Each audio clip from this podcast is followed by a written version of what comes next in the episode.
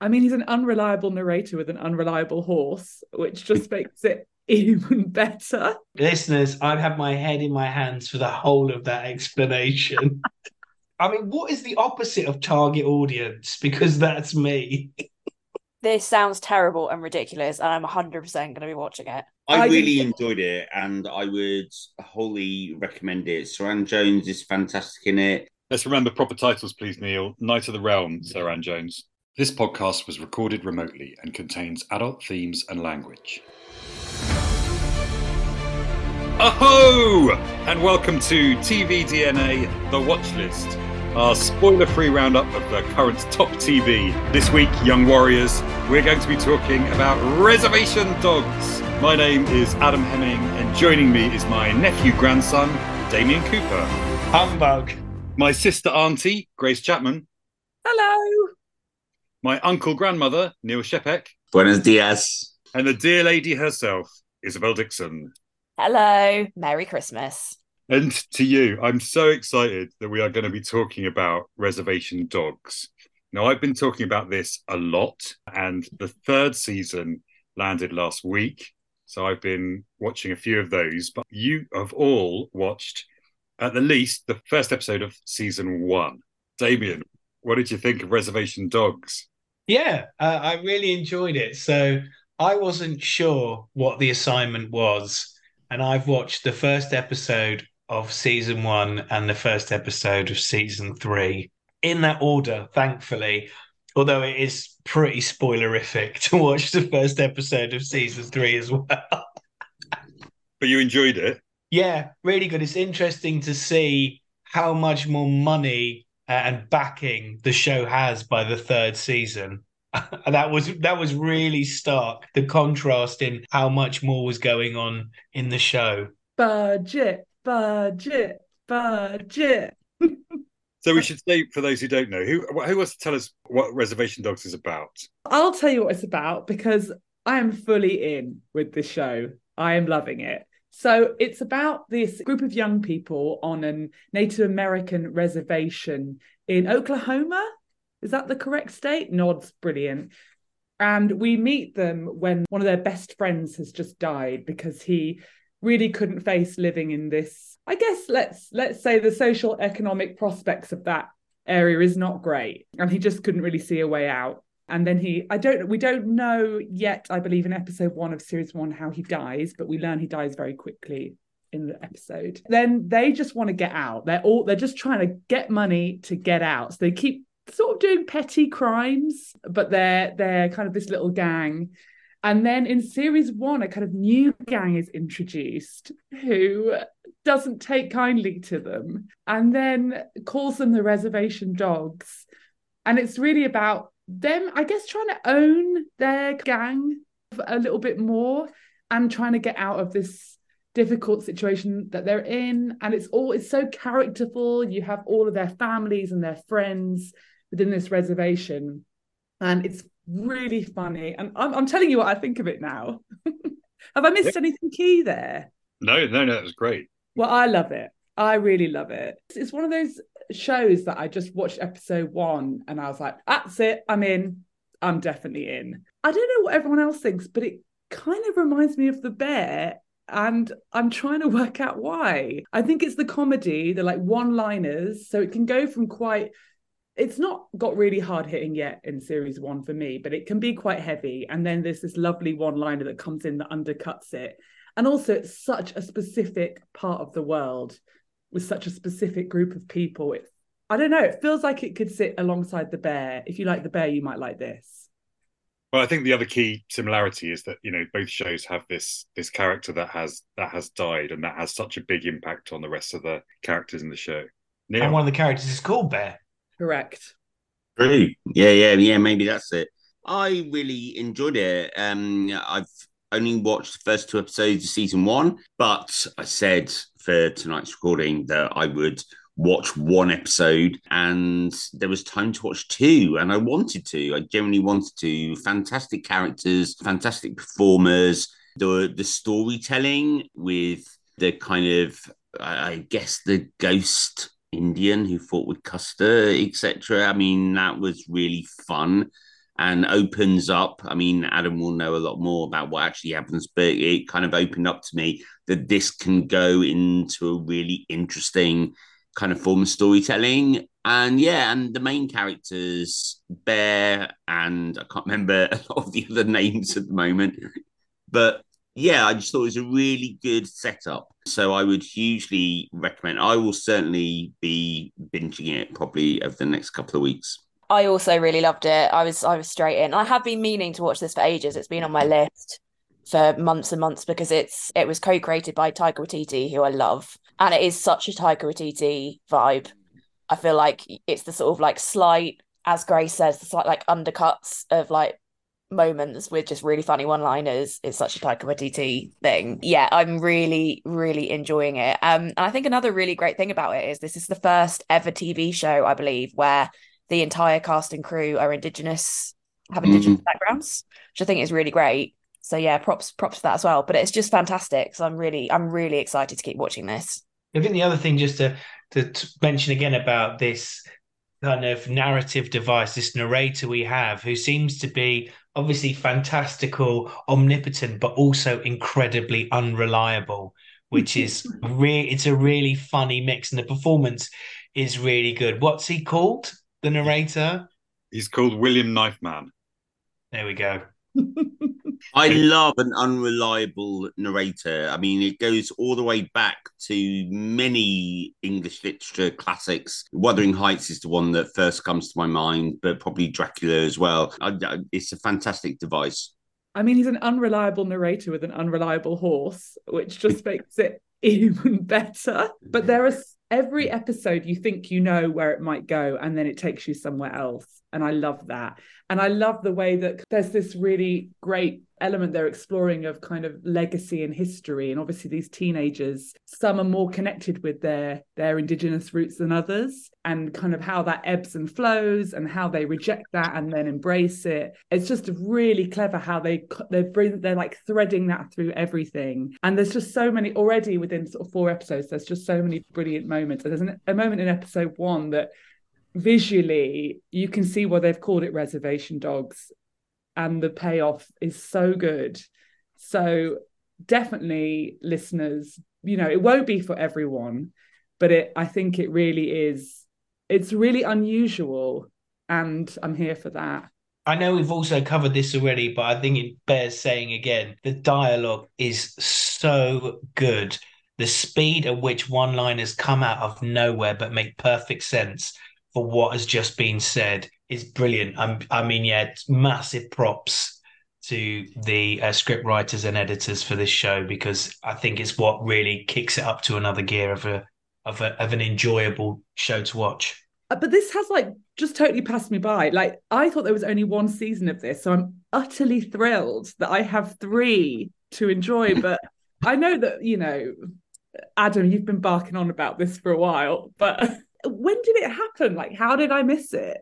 Yeah, I think it was a sleeper sort of hit in the US, but it just has not been promoted very much in this country. I don't really understand why. And it is it just yeah, it's kind of one of these word of mouth hits. I just want to go back on a couple of bits that you've said, but William Spirit Knife Man is a, a warrior who died at the Battle of Little Bighorn, even though he didn't do any fighting.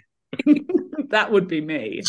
And I, I, just wonder whether any of you have a. It might be a bit early for you to really formed opinions, but whether you have a favourite dog yet, because you've got Bear, who's kind of the lead, although the four of them really share it.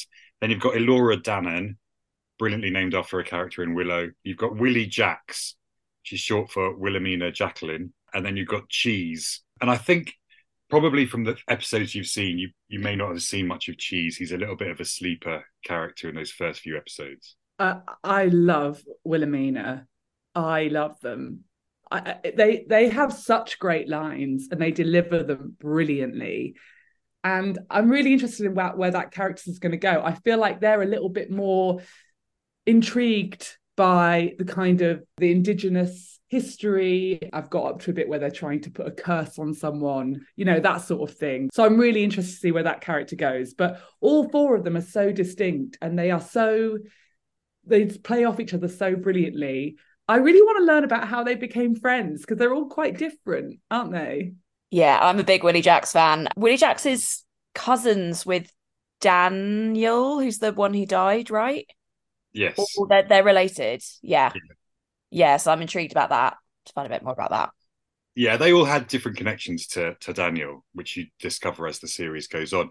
Damo, have you met? I I know they're not. I don't think they're in the first episode of season three, but they might be in the first episode of season one. Miko and Mose.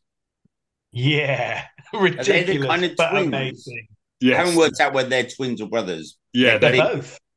yeah, they could be both. Uh, but yeah, this local rap duo who ride ride around on their bikes are just a real delight of the show. Again, it gives me, you know, the Faks energy from the bear sort of sits within that that world. it's such a gentle show in a lot of ways. In you know, it's kind of almost this hangout comedy drama, but every now and then it kind of hits you with something that just wipes the floor with you. I mean, I've just watched the third episode of season three, is called Dear Lady, and it's incredible. And I think the more time you spend with them, the more and more it, it has a an impact. So I'm thrilled. I'm just thrilled to bits that you've all enjoyed it. and I think, you know, I hope that you do all stick with it because it, it just, there's no weak episodes in it. It just is, yeah, a really, really lovely time to spend with these people. yeah, I'm in. I was going to say maybe we should inform the listeners, if if you're willing to, Adam, as to why we chose Reservation Dogs this week. Well, um, yes, sadly, listeners, those of you who are long term listeners will remember reference to Margot, who used to tip tap around my kitchen floor in the early recording days. Uh, so she was a little background noise to our early podcasts. And was sadly, listeners, Margot, who was uh, very nearly 15 years old, passed away last week. She took a little turn and then she wasn't going to recover from that. So yeah, we'll we'll dedicate this episode of the podcast to Margot T Dog. Absolutely, no, a, a fantastic individual, and not to be confused with Margaret from Little Bumblefuck. Um, it's not the same person. No, Margaret's still doing doing well, is she? She's still, still doing service. Okay. Good. Perfect. Right. Well, let's. We we did talk about another couple of shows that we might have done for our featured show on this episode. Um, so I would just like to say, Neil, I really I think you'll be happy in a way that you did have time to watch two shows and watch two episodes of Reservation Dogs and didn't go in for obliterated. yeah, I mean, I, I didn't know which. I, I asked for advice and I was advised Reservation Dogs, and I'm really happy with that. It's It definitely was, something it was solid choice. Yeah, definitely want to watch more of that. Depending on what you guys say, obliterated, um, I might try and cope with that at the same time. Neil, I think Obliterated is totally up your street. That's all I'm going to say. Oh, really? Can well, I just maybe when we finish recording, that is what I'll be doing. can I just say we're all calling it by its wrong name. Its name is USA. USA.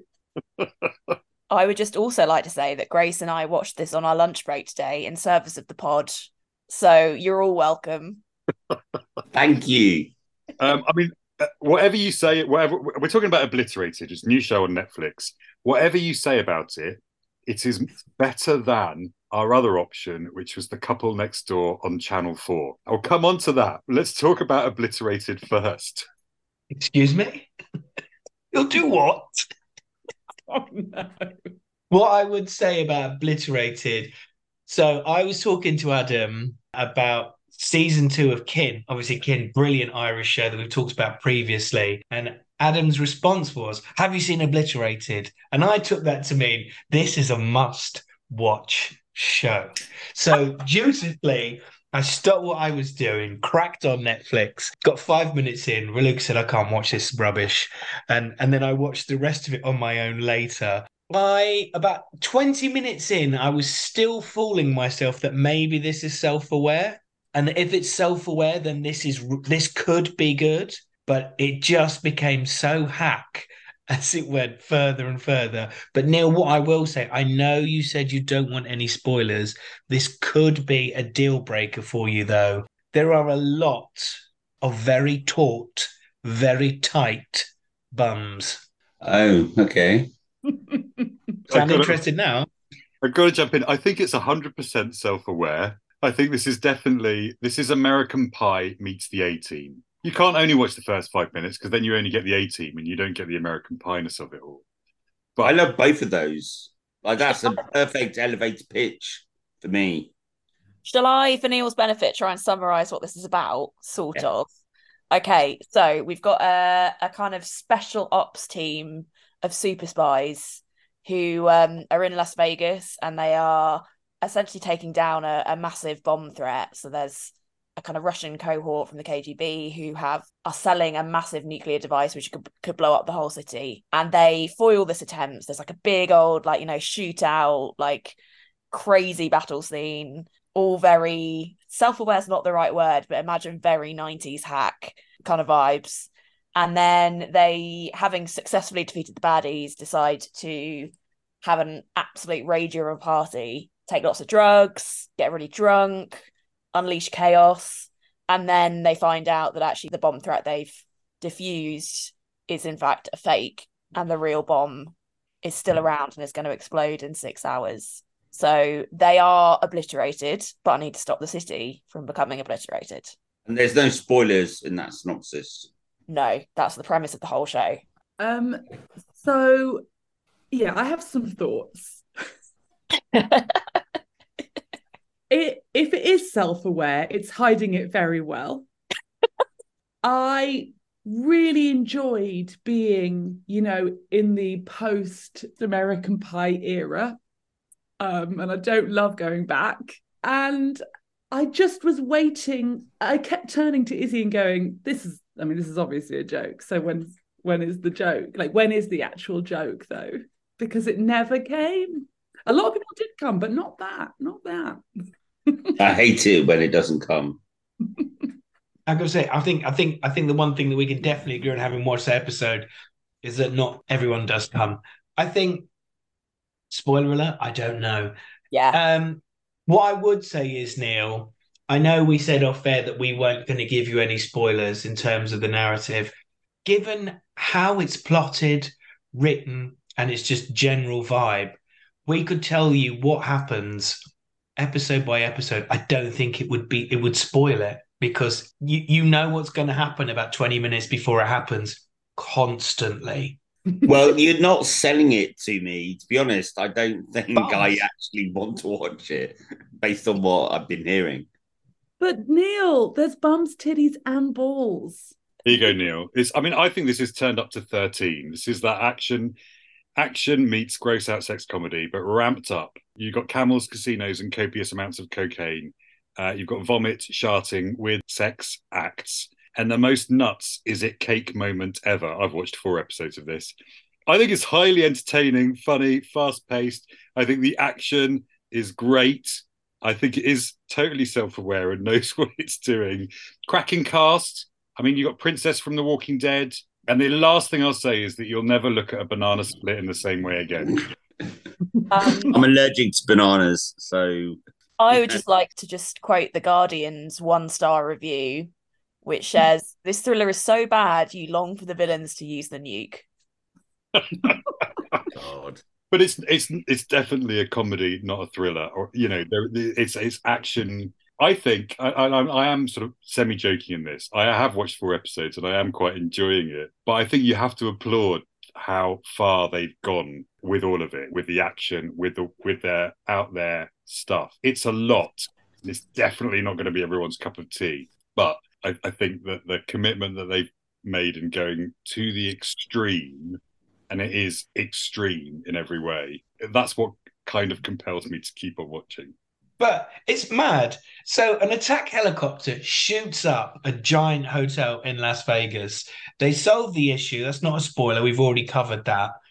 And the team, who are a multi-agency team, by the way, so all all major law enforcement other than FBI are involved in this. One of them says, "We saved them all today." And they won't even know it's happened, except for the fact that everyone in Las Vegas will see this giant building that's made of glass has been shot to shit by the attack helicopter that was just firing grenades into it for five minutes. Grace and I said exactly this Damo, and we were like, we were trying to guess how many millions, million pounds worth of property damage had happened during the shootout. yeah, if you're looking for plot logic, this is not. This is definitely not the show. not the show for you. Uh, and, and you know, if you want to live in 2023, this is not the show for you. Well, how many days have we got left in 2023?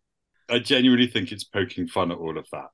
I genuinely think that is the intention of the show. But yeah, as I said, I think it was an experience that we all needed to have, like whether you watch on or not. I think as as a TV thing, there aren't many shows like this. Can I can, Thankfully, can I tell you? Did anyone watch any of the couple next door?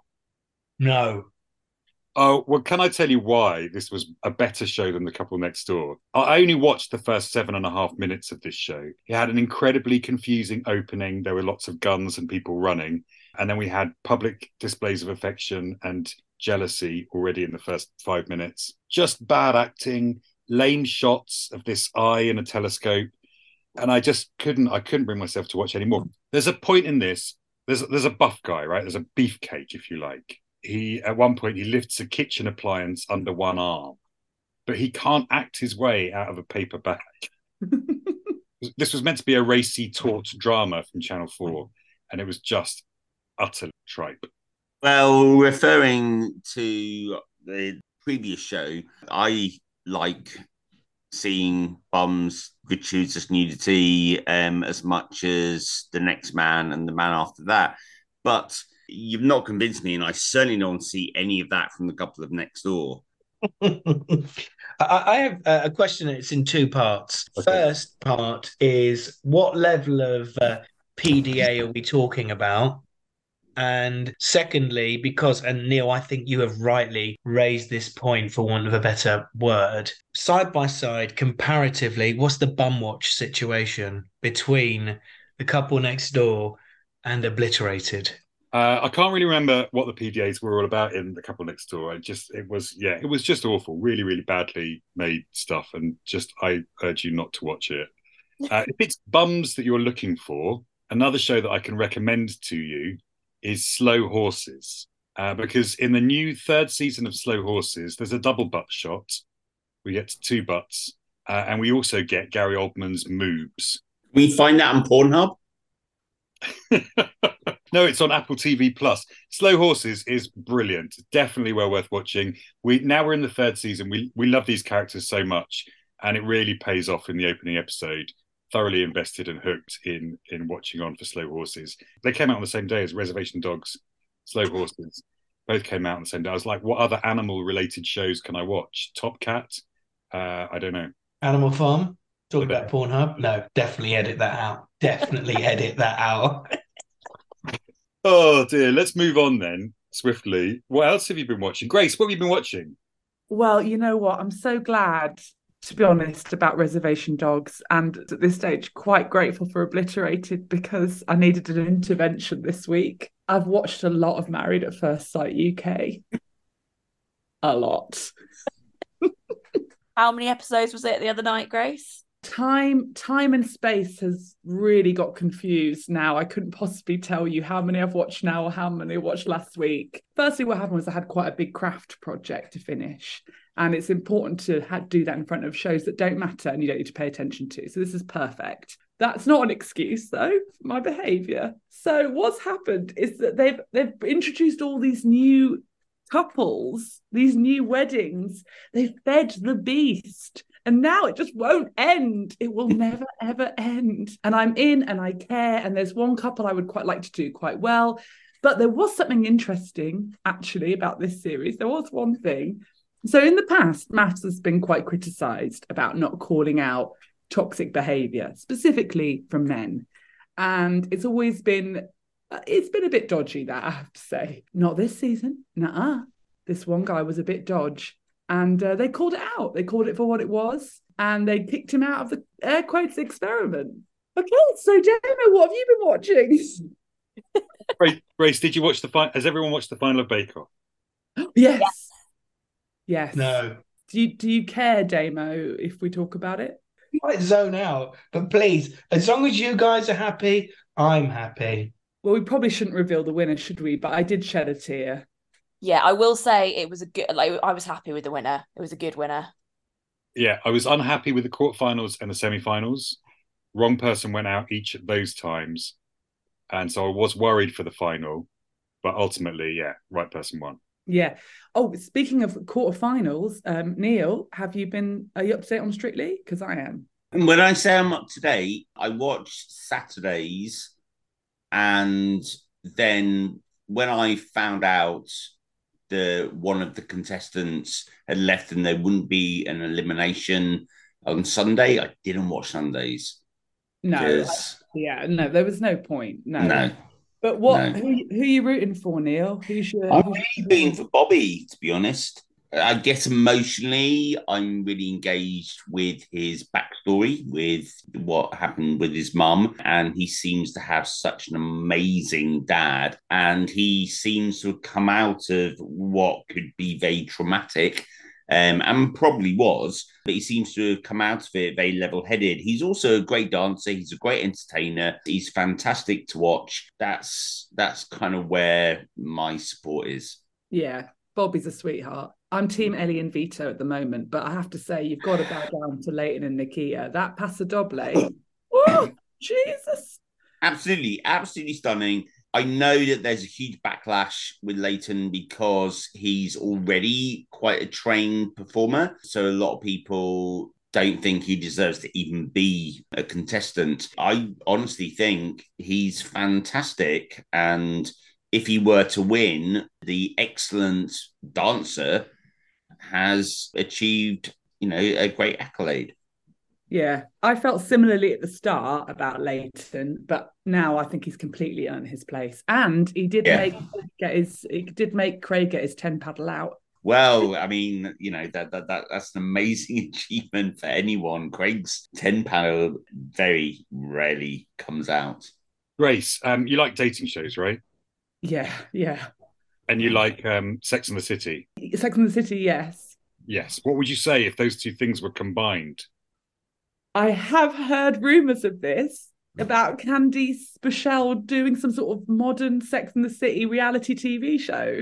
It's going to be called Is There Still Sex in the City? And it will feature four friends in their 50s as they navigate the immersive dating experience in a love do over.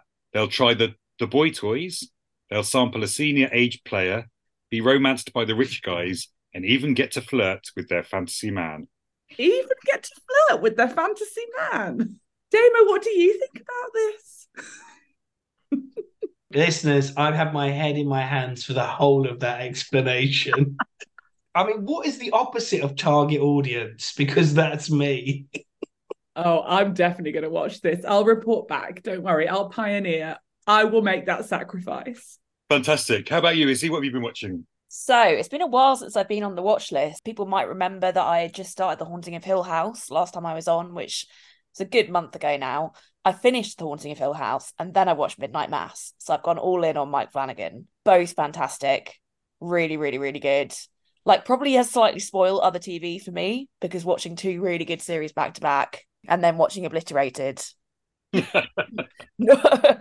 not the easiest. Absolutely loved both. Haunting of Hill House, I think slightly passed me by when it came out, but I think is is now one of the best things I've ever seen, hands down. And Midnight Mass, I didn't love as much, but was still incredibly entertaining. Um, really, really good suspenseful TV. And my housemate, who is not a horror person, also watched Midnight Mass and thoroughly enjoyed it. So yeah, great writing, great performances highly recommend. They're not, you know, new out this year, but I think Midnight Mass was 2021. So that's slightly more recent. And then if you get on board with those, and obviously House of Usher came out a couple of months ago and was great.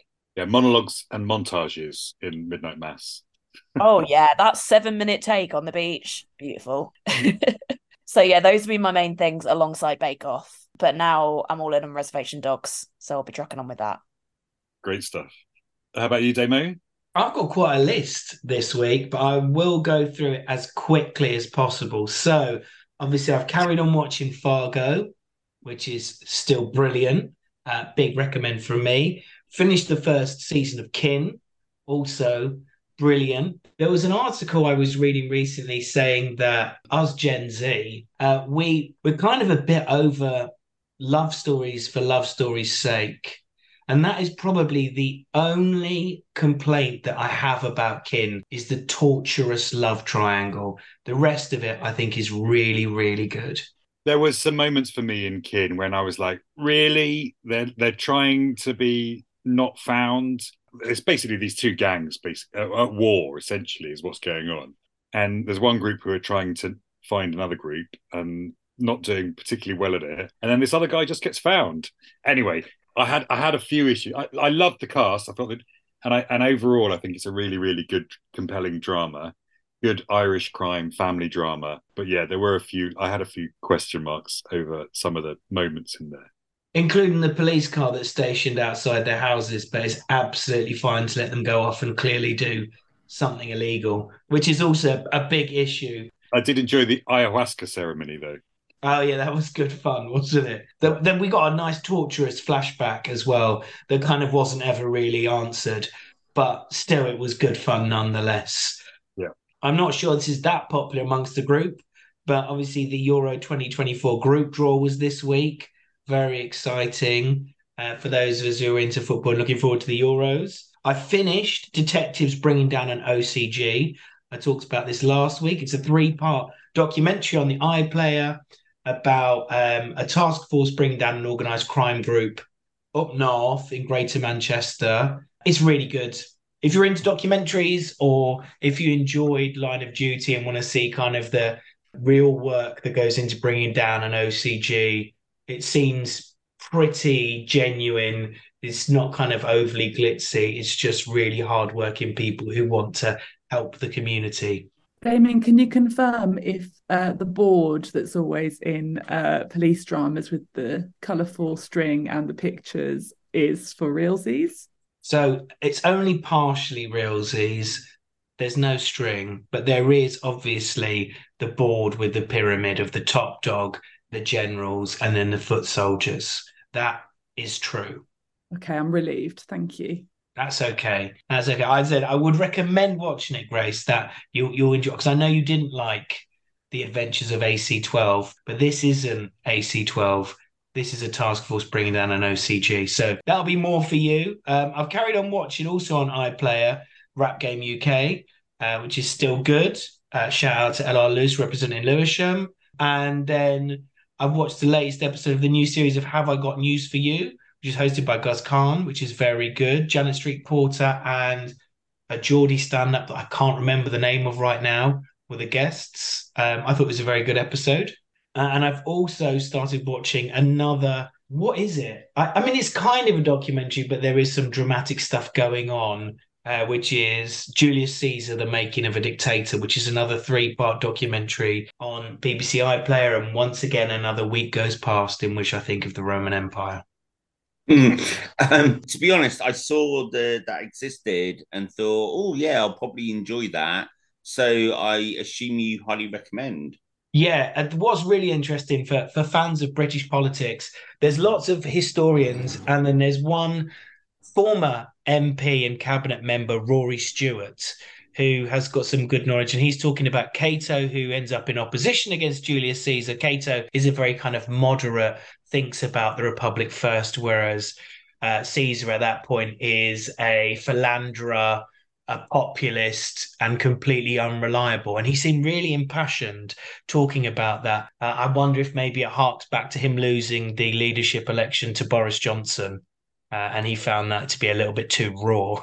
Well, I mean, to be honest, politicians on TV, I mean, I'm a celebrity, get me out of here. You know, you, you just look at what the effect of that is. Well, that's it for me. That's that's all I've watched. I don't know if we want to just quickly jump on now that you've mentioned that, Neil, about the the news that's come out. Anton and Dec have said as of this morning officially that I'm a celebrity, get me out of here should no longer have politicians on it. Um, and that, that seems to be something they are incredibly passionate about. Three or four weeks after the show started, and as the ratings have absolutely tanked. So, obviously, it's a very important issue for them once it hit their pockets. Mm-hmm. Yeah, they didn't have that issue when all the various previous politicians went on there. I personally, and I have been watching I'm Celebrity. I cannot stand Nigel Farage, even though he's very entertaining. I guess Boris Johnson would fit into that same pocket. But I, I, am not sure about decision. I'm not. I, I think they need to just be a bit wiser as to which so-called celebrities they invite on because there's not been an issue with politicians in the past. It's just this time they've chosen a very diverse politician, and that gamble hasn't paid off. You know what, though? I can see a world in the future where Boris Johnson is on that show, and then I think it will be the apocalypse. Neil, have you been watching anything else? Well, keeping with reality TV, which um, I have been watching quite a lot, Survivor I still hugely recommend. There's some fantastic gameplay and backstabbing and strategies, and that's really fun to watch. Mamma Mia, Mamma Mia, here we go again. Um, I think or I, I, I, can't remember the full title anyway. It's a Mamma Mia uh, casting for the West End. I'm really happy with who's going through to the final. I'm not going to spoil it as to who that is, but I'm really happy with the people who've kind of made the grade. So, yeah, been watching both of those, both very enjoyable. Survivor, lots of tactics. It's not quite as good as Traitors, but it's definitely worth a watch. And then the Mamma Mia one, if you like pop music, like ABBA, there's a lot to enjoy there. They're the only two kind of Sunday hungover mornings you know, I mean, I, as a teenager, I used to watch Survivor, the teenage eye feast of um, lots of young people, and that was perfect hangover TV for me. And this is the same, but for a slightly older generation, probably the generation that enjoyed the original Survivor, but we're now all in our, you know, 30s, 40s, 50s. Yeah, Neil, you, you are the target audience, definitely. Uh, no, I am. I definitely am. Well, in the final installment of our uh, TV DNA reality TV watch, I've been watching Squid Games: The Challenge. I started watching this last week. It's highly addictive stuff. Really? Yeah, it's very authentic to the to the show. The clever twists that they've added, such as the way they pair people up to play marbles, are really very well done. Mm. I do sort of want to watch this. Well, originally I was like, I, I find the whole idea of this really strange, given what Squid Game is about. Found the whole idea of it really, I don't know, a bit weird. And then my friend has been watching it and said it is like traitors level addictive and is obsessed. So I kind of feel like now maybe I should give it a go. I, I think it's thoroughly decent. I, I, you know, I think yes, I think you'll enjoy it. Ultimately, is what I'm saying. Like the individual stories of the contestants are woven in really cleverly, and it's a mix of those who survive the challenges and those who don't. So, you know, it's not like they're only focusing on the people you're going to see through to the end. I think I've got four more of these to watch, but it's never dull. It's thoroughly entertaining. If you like this sort of challenge reality TV, I think you'll you'll really enjoy this. And where can we find it? It's on the Netflix. A uh, quick question from me: D- Have they brought in the weird masked Americans yet? no, not yet. But maybe maybe towards the end they will appear. So I've had three days off, so I have got a little bit of a list. Um, some good recommendations in here. So I finished Boat Story. I've talked about Boat Story before. I think this is a really, really good, wacky, well crafted story of two strangers finding a boatload of cocaine. I mean, after Kin and Obliterated, I feel like I've been on coke for most of this week. Um, but yeah, uh, Daisy Haggard and Paterson Joseph, and a colourful cast of characters, all really well played and convincing. It can be gory and grisly at times, but it's huge amounts of fun. Made by the same people as made The Tourist. So if you enjoyed The Tourist, I think you'll really love The Boat Story. Also finished Scrublands, which was the Aussie drama. Yeah, nothing particularly new here, but it's only four episodes. I think the revelations in this are well spaced. There's kind of character and relationship development throughout it and good performances. So I think if you want a short, sharp mystery drama set in Australia, then you could do far worse than Scrublands. That's on the Beeb as well.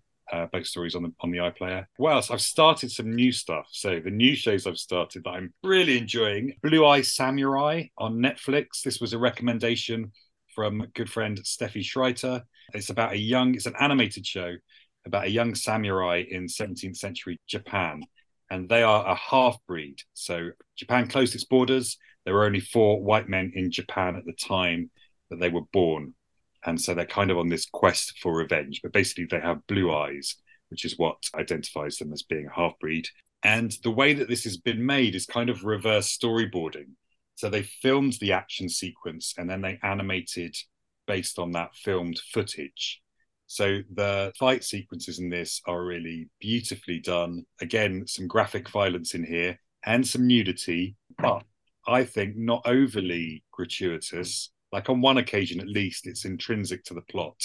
And the rest of the time, pretty justified. But the voice cast of this, you've got Maya Erskine, George Takei, Masi Oka from Heroes, Randall Park, Ming Na Wen, and Kenny Branagh. The doppelganger Kenneth Branagh. Yeah, my doppelganger. But yeah, I think Blue Eye Samurai. I'm really glad I got a recommendation for this, and I'm thoroughly enjoying it. If you like that sort of that sort of show, animation, or yeah, sort of Japanese combat stuff, then I think you'll enjoy that. Such brave girls! Oh my god, it's so good. Such brave girls on the BBC. Very, very funny. Very dark. It's like trauma porn comedy, basically. It's that sort of dark, but it's it's just very funny, and I I think it's brilliant. Really, really great. Trauma porn comedy. That's Well- like my internet history.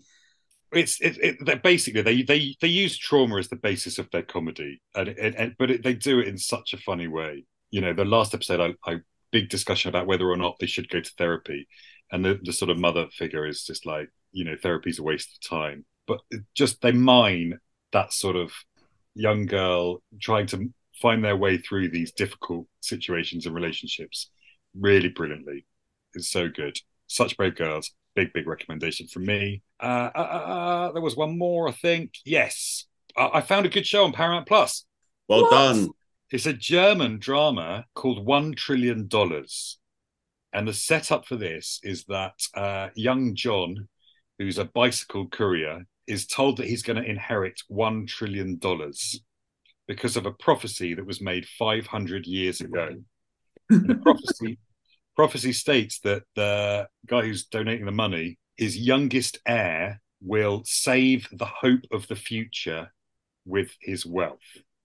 So he's been given one trillion dollars, but he's got to try and find a way of saving the human race from their own future. That's the kind of setup for it. Like there's one calculation that says in two hours' time, your wealth has increased by nine million dollars. So oh, that's Oh, the kind of money we're talking about here. But there's a really nice twist at the end of the first episode, which shows this isn't going to be a straightforward and easy way of him just spending a lot of money. It's essentially, will he stay alive for long enough to make a difference? But I quite enjoyed this. It's filmed in German and Italian, but they use English quite a lot as they're talking across across languages. So I would recommend watching this with the German audio on and subtitles because quite a lot of it is in English anyway, and you won't get the weird sort of dubbing that doesn't quite fit the actors. One trillion dollars, if you have Paramount Plus, I think it's quite a good European drama worth watch. That sounds interesting, in. Yeah, yeah. I think that's me. I finished Lazarus Project. Have you started it, Damo? No, not yet. Remind us what that's on. That's on Sky and Now TV. Lots of fun action stuff and head scratchy, timey wimey bits. And it definitely gets better as it goes on, I think. I think I criticised it for not taking itself seriously enough in the early episodes, but I think it got better as it went on. My my question is, do we get any real kind of like high energy stuff from Paapa Essiedu? Because it's usually everything from me is really laconic. yeah, someone must have kicked you up the ass by now, mate. Come on. Um, yeah, there's a lot of that. There is a lot of that laconic stuff, but there's certainly some moments in the series where he he shows us a little bit more of his range. Sweet, sweet. I'll check it out. Wow, that was an epic. What have we been watching? Should we move on quickly to what's coming soon? Let's. Yeah. Tell us what's coming, Adam. I'll kick off with Mayfair Witches, which comes out on the BBC uh, on the 6th of December, which is probably Wednesday. This is about, this is uh, in the same universe as An Interview with a Vampire. It's one of Anne Rice's novel adaptations. A renowned neurosurgeon discovers that she is the heiress of a powerful family dynasty of witches, uh, which is haunted by an evil spirit for generations. Uh, stars Alexandra Daddario, who was brilliant in the first season of The White Lotus, uh, Jen Richards, Annabeth Gish, who Izzi will have been watching a lot of in Mike Flanagan's stuff, and LA Law's Harry Hamlin. This sounds terrible and ridiculous, and I'm 100% going to be watching it. Well, I mean, witches are having a moment, people. This is this is this is good. I'm here for this. and I'm assuming Harry Hamlin is one of the founding members of Hamlin, Hamlin and McGill. No, he was. Well, he was. I did. I mean, did any of you ever? You're all too young for LA Law, aren't you? LA Law was such a brilliant show, and Harry Hamlin was kind of one of the very handsome lawyers in that show. He was also in um, Jason and the Argonauts. I want to say one of they that old sort of probably 70s black and white, the one with a, a clay, lots of clay monsters in it. It's a real classic movie. This is like someone playing charades on Christmas Day at like 11 p.m. Everyone's had too much wine. We're all just sat here like confused by the whole thing. he plays Perseus, I think, in a really classic film, and, and as a young man, and then he he's yeah he later on plays the character in I can't remember in LA Law. Fact checking, Adam from the future here. Uh, that Harry Hamlin film that I was referring to was, of course, Clash of the Titans, filmed in glorious Technicolor. Well worth checking it out if you haven't seen it before. A stone cold classic. Anyway, tell us about Platform Seven, Damo. Absolutely. I would love to. So, Platform 7 comes to ITVX on the 7th of December, so the day after the Mayfair Witches, and is a four part psychological thriller t- t- television series. Yeah, yeah, it's a television series based on the 2019 novel Platform 7 by Louise Doughty, and is a haunting thriller following central character Lisa, who, after witnessing a cataclysmic event on Platform 7 of a railway station, finds her own fragmented memory jogged to reveal a connection between her own life and that of the event she has just witnessed. Supernatural elements combine with contemporary realism in this chilling drama, and it stars the wonderful Jasmine Jobson, also has Toby Regbo and Phil Davis. Yeah, I couldn't find a trailer for this one, but I think it sounds really interesting. And you know, anything Jasmine Jobson's in, right? Will she get the chance to say furthermore every so often? you know what else is available on the 7th of December? It's Smothered on Sky and Now TV, a not so typical rom com with two worlds colliding where romance blossoms, but the pressures of modern dating linger starring Danielle Vitalis and Jon Pointing, oi, from Big Boys, plus Blair Underwood, Harry Trevaldwyn, who I really like, and Aisling Bea, who I also like. Okay, what are we thinking here? Like some sort of what is this? Uh, yeah, I quite like I quite like the look of this. Again, uh, I, have heard good things about it um, from people who've seen previews. This is a really modern day look at dating. Is it uh, like an anthology series? It sounds like that. I think the basic the basic setup is that they've both been through the dating world. She's a bit fed up of it all. She meets this guy, and they decide that they're only going to date for three weeks, and that's it. So it's like you know, I, I don't tell me anything about yourself because I'm only going to know you for three weeks. And that's the kind of sort of initial premise of it all. I think Jon Pointing is such a lovely performer. He's really brilliant in Big Boys. Blair Underwood, by the way, also in LA Law. Nice. Uh, sorry, there's something completely different. And that is if you met someone, you had enough of dating, and someone said to you, We're going to date for three weeks, don't bother telling me anything about yourself, would you be like, We don't need, even need three weeks, actually? Bye. Oh, I mean, is, is there someone would be like, Oh my God, that sounds so romantic? Or would you go, Yeah, fuck it, actually, don't worry about it, mate? I mean, I wouldn't say it was romantic, but I would call it efficient. And that's no bad thing.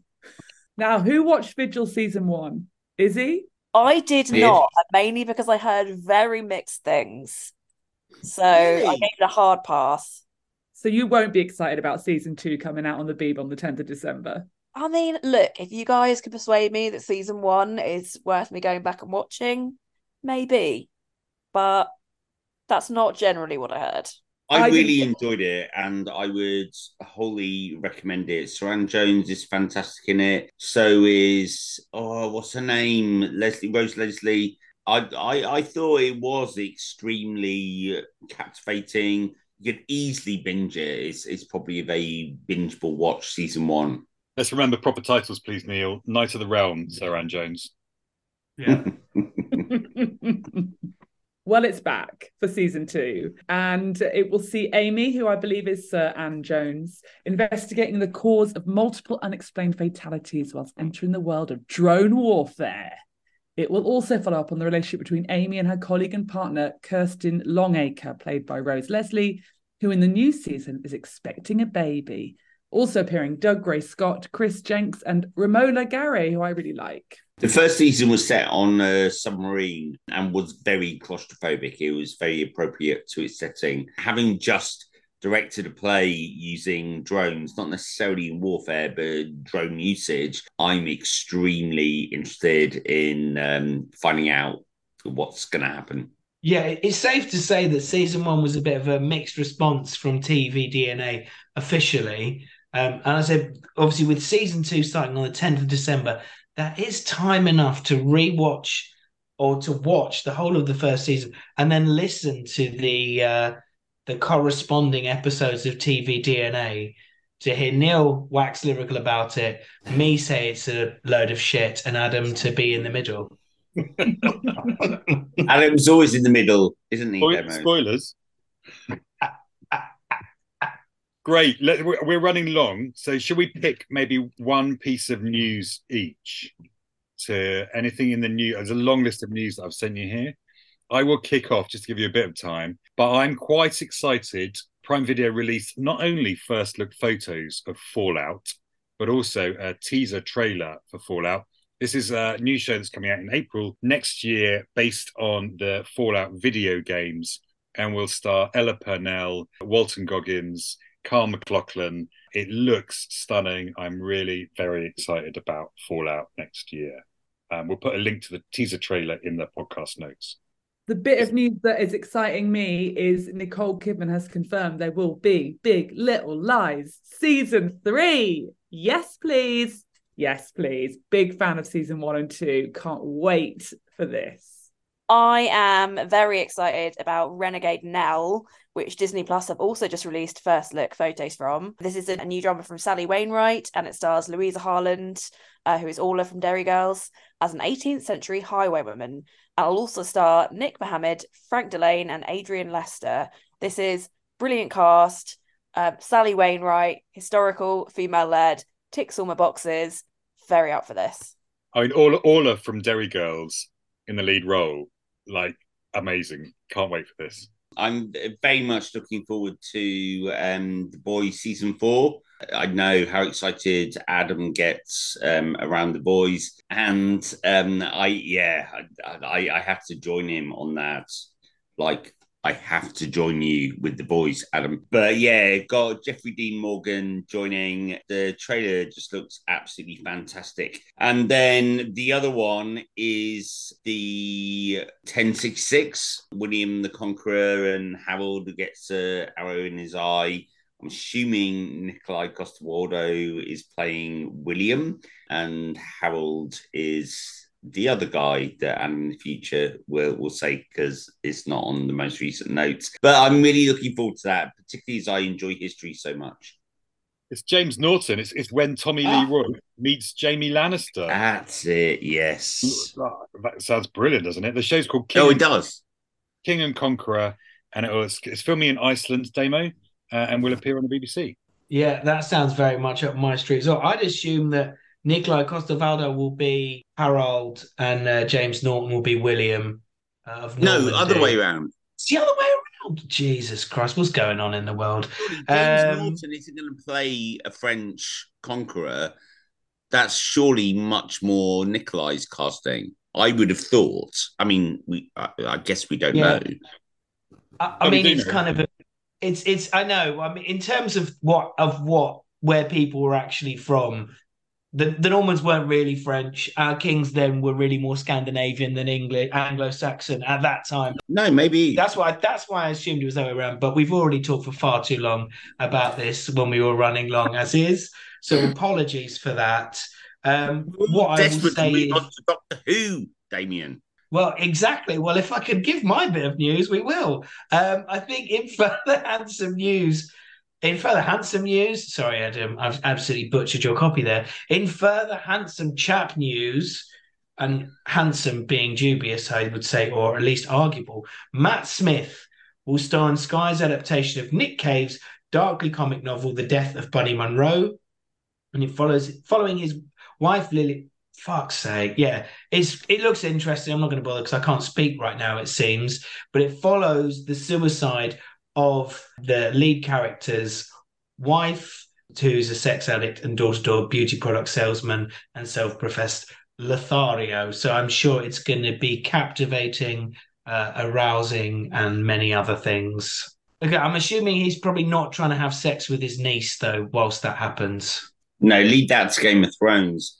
I, I'm also looking forward to that. I never really saw Matt Smith as a bit of a sex idol or a sex symbol, but he, I, I kind of get it with his. It's not Game of Thrones, House of the Dragons stuff. I kind of I see it there. Definitely never saw it in The Crown or Doctor Who, but yeah, I, I kind of see why that people might think that.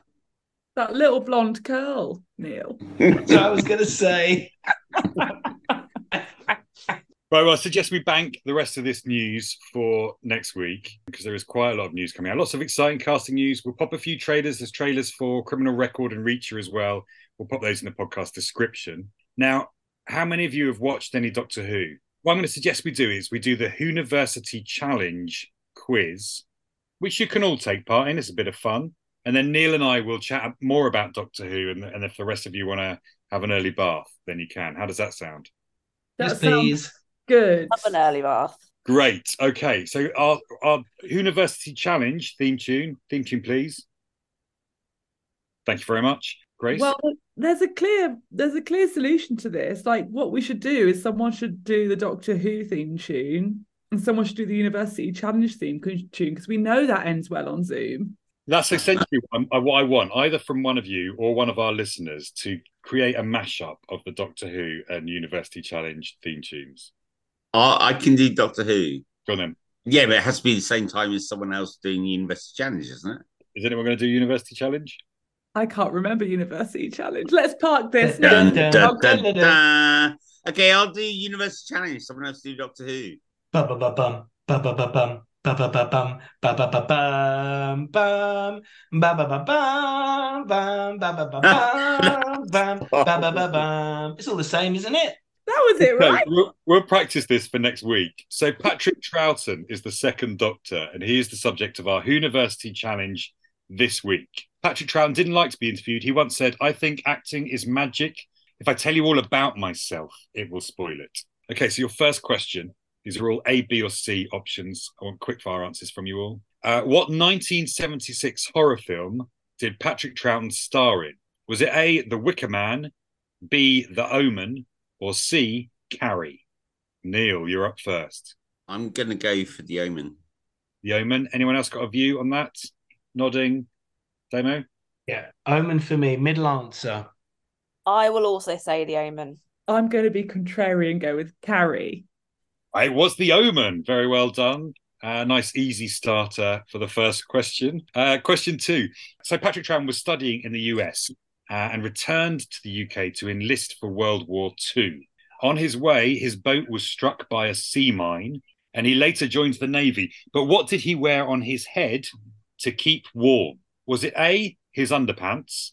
Was it B, a tea cozy? Or was it C, a deer stalker? I'm going to go with what I would opt for, which would be a tea cozy.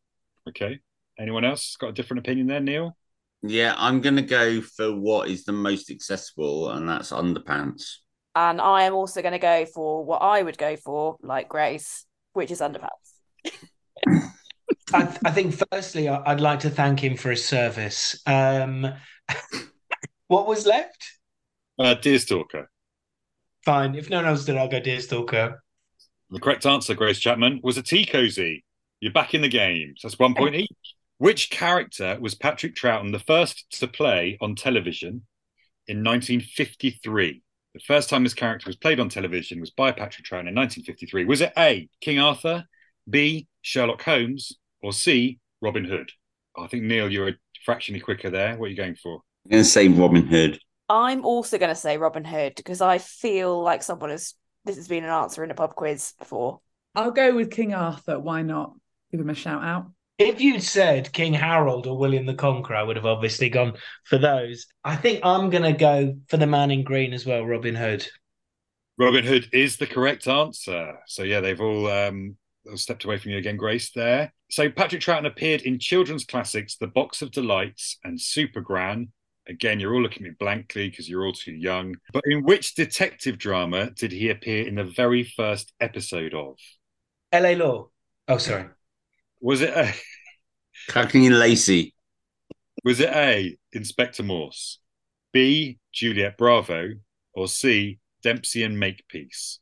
Neil. Juliet Bravo. Inspector Morse. I'm going to say Inspector Morse. I'm gonna go for. Oh fuck it! I'll go Dempsey and Makepeace. It was Inspector Morse. Um, so that puts Izzi, I think, on three points and everyone else on two. Uh, so, final question Patrick Troughton died in 1987, but how many years later was his image used in a Doctor Who episode? Was it 17 years later, 27 years later, or 37 years later? 27 and always go for the middle. I listen to Michael Ball as often as I can on Radio 2. Always go for the middle answer. I thought you said last episode that it was never to go for the middle answer. I'm going to go with 17. I'm going to go. Sorry, what were the options again? 17, 27, 37. Yeah. I'm going to go 27. Jeez. Um, 17, 27, 37. This is an hard Damo. Uh, let's go 37. 37, Damien, which would mean that his last appearance, last time he was used in a Doctor Who episode, was in 2024. I mean, he's a Time Lord, so could be the case. Okay, thank you. Because I, I thought mathematically that didn't make sense, but I'm really bad at maths, so I didn't want to say in case I was wrong. and I added up wrongly. Um, the right answer is 27. So I think, Grace, that means you, you won, didn't you? No. No. Yay. You Oh, tied. cold. Tied. So Izzi. cold. Izzi and Neil and Grace, you've all tied with three points there, I think.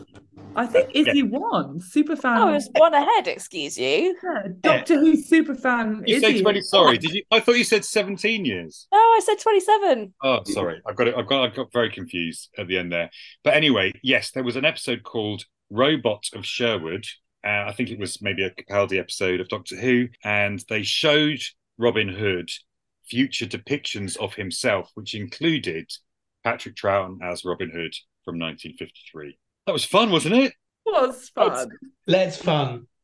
So, uh, so Neil and I are going to talk about Doctor Who a bit now, and you're welcome to stay and listen to us if you'd like to. But if you want to take that early bath option, you can.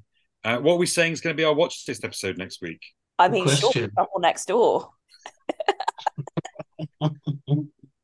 Maybe, maybe smothered. I think smothered. Let's try smothered. Okay, let's go for that. We don't often do a rom com. Yeah. Um, I, I don't know whether if you got much to add, Grace and Izzi, but one of the biggest things that came out of watching Tomb of the Cybermen is how women have been predicted in Doctor Who. So if you were wanting to stay for at least part of the conversation, rather than it just be two middle-aged white guys talking about women's representation in culture, TV culture. That's a beautiful invite, Neil. But I don't think I'll have much to contribute if I'm being perfectly honest. The hot bath is calling. The hot bath is calling, but I I wish you well talking about the little boy wizard. Okay. All right. Enjoy all the timey wimey stuff. Bye. Bye. These are not the podcasters you are looking for. Bye. So Neil, you've you've mentioned it already, but yes, there's some problematic stuff with this '60s TV, right? Yeah, yeah, definitely. I mean, I really enjoyed looking back at previous incarnations of Doctors and the performers. Patrick Troughton is so watchable, and I've re- I, I really enjoy him. I mean, he wasn't the Doctor when I started watching Doctor Who. But looking back at past episodes, I've I've really enjoyed his performance and what he's offered. And I've worked with David Troughton, his son, at the Old Vic. So I kind of feel some kind of kind of warm feeling about him. But my main thing, I mean, okay, so Tomb of the Cybermen, let's initially just be clear on the plot. I've only it's a three episode storyline. I've only watched the first one, but it is basically a team of archaeologists who are studying the Cybermen and they have found the tomb of the Cybermen that are believed to be extinct. And just before they get into that tomb, the doctor and I think it's Robbie, his Scottish maid assistant. Is it Robbie? Jamie. Jamie. Jamie. Okay. Yeah. Played by Frazer Jamie. Hines. And he he was yeah, Frazer Hines was one of the longest running Doctor companions. He's, yeah. He's brilliant. He he really is. um, and and a very funny Scottish accent. I'm not completely convinced that it was natural, but I haven't had time to do my homework on that. Fact checking Adam from the future back again just to say that Frazer Hines was an English actor, born and raised in England, but he did have a Scottish mother. So he had a good reference point. And then a new female companion. What was her name? Was it Rose? I think that's because I've watched the most recent episode. Yeah, I can't remember what her. I'll try and find it while you're talking. Okay. So a brand new female companion and they want to go on an adventure, and the TARDIS takes them to this tomb of the Cybermen, and the other kind of archaeologists. No, I can't say that. Archaeologists are there, and they're not particularly happy about this other team turning up. Anyway, they get into the tomb, and the I guess the commercial archaeologists or the trip that's being set up don't really want this rival group of archaeologists as they see it um, to be there. So there's a little bit of let's get rid of these others. And then they eventually get to a point where they release uh, a Cyberman who who kills one of the one of the team. It, yeah, it was interesting. I, I, I will, if I find time, watch episodes two and three of that narrative. But it really set me to thinking about how women were being portrayed within Doctor Who, and no doubt a lot of TV at that time. And either they were weak English Rose vulnerable, um, subservient, in the case of the companion in this episode, or they were villains in the sense of the other female character in this episode, but also you can think of the Rani and other kind of Doctor Who's. And it made me think, you know, at what point did Doctor Who, I mean, right now, you know, we've got female doctors who've got amazing female companions, and they're all very strong and unbelievable individuals.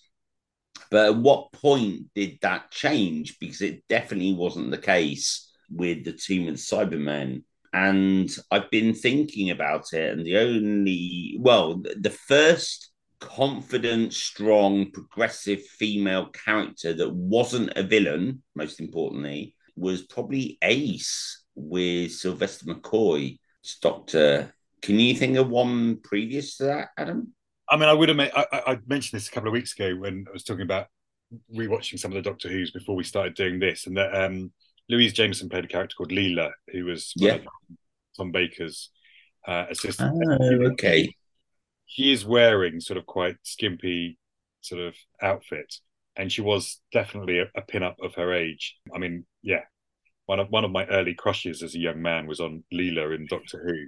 But, Lucky you, because she's she's visited the space many times. Yeah, yeah. Um, but watching it back, you know, she's this kind of independent sort of member of this tribe on this alien planet, and she kind of resists their patriarchal rule essentially, and and rebels against all of that. Um, so I think she was. I think Leela was, you know, a feminist icon. I, again, I've only watched. I've only had time to watch sort of three yeah. or four episodes of that period stuff, and I'm not a massive expert on all of the female companions throughout Doctor Who. But I think it's fascinating to chart. I mean, you can chart so many different things from like the development of of CGI and and especially Yeah. to you know attitudes to women and and you know representation on screen. I mean, we we get a black actor in this Patrick Troughton episode who's playing a character that is described as a slave. Yeah. Yeah. and sort of problematic stuff in there.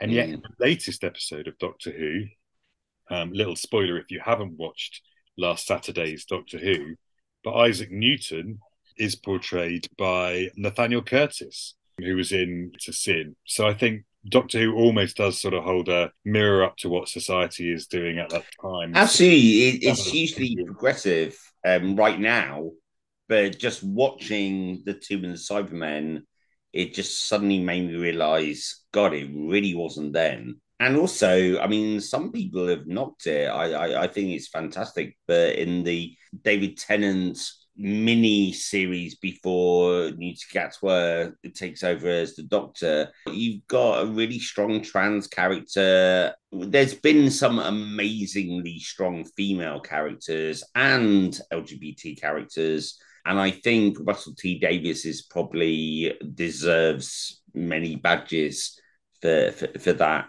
to be the case. And, you know, the bisexual captain. So, no, I mean, they, they've definitely learned from that. But that was definitely the largest thing watching back to that episode. Yeah, I can definitely say the Troughton is very watchable. I mean, the the script is very clumpy. I enjoyed Jamie, and I felt almost insulted by how meek and overly feminine the the female assistant was. Yeah, I mean, you know, these shows back in the '60s were predominantly made by middle-aged white men, right? I think that is is difficult watching that stuff back. Definitely problematic, you know, it's a product of its time, doesn't it necessarily? But as I say, I think Doctor Who now is really, really good indication, and in fact, sort of paving the way in a lot of different ways for how representation on TV should be. Um, Yeah, definitely. No, I, I agree with that. but yeah, Patrick Troughton. I uh, it's funny with these things that we're doing. Like last week, I only got time to watch one of the William, William Hartnell episodes, and they usually are in these three or four episode arcs each story. And that first episode is normally probably the most boring one of the of the of the ones to watch. I, I had time to watch the second episode of the Tomb of the Cybermen, and it and the plot sort of definitely moves on.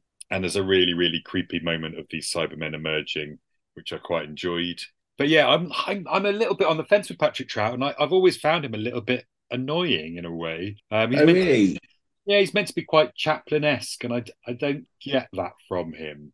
I don't know. I, William Hartnell and Patrick Troughton I've always really struggle to identify with. And again, maybe it is that because it's from that early period. I don't have a favourite of the two either, really. They're probably both on a par for me. But I can see that, you know, a lot of a lot of the Doctor Who qualities are there in Patrick Troughton, and I can see why he would have been a success of his time, definitely. I mean, my feeling is that Troughton brought a humour more so than Hartnell did. That's that's my general feeling, and I do have a slight bias because I've worked with his son David Troughton, so I have a fondness when I watch stuff that he does. I could have watched more of the of the Cybermen very easily, and, and maybe well do, but due to time constraints, I chose to watch Res Dogs. I think what really succeeded there for the whole franchise is the whole concept of regenerating and a new personality coming in. And I think that is the massive success for the whole franchise of Doctor Who that you can do that. You know, that that allowed it to continue certainly into our childhoods and even now you know i really enjoy watching the modern doctor who and i'm loving the storyline and the complexity of what they're doing with david tennant returning briefly I do. I, I, think it was an absolutely fantastic thing to give us a new doctor that had a completely different personality. And we should only be thankful for that imaginative idea that the doctor can regenerate and this series can keep going because it's a large part of so many people's childhoods certainly mine Yeah, absolutely. So we've got our third Doctor coming up then. Jon Jon Pertwee, Wurzel Gummidge himself, is going to be our third Doctor Yeah.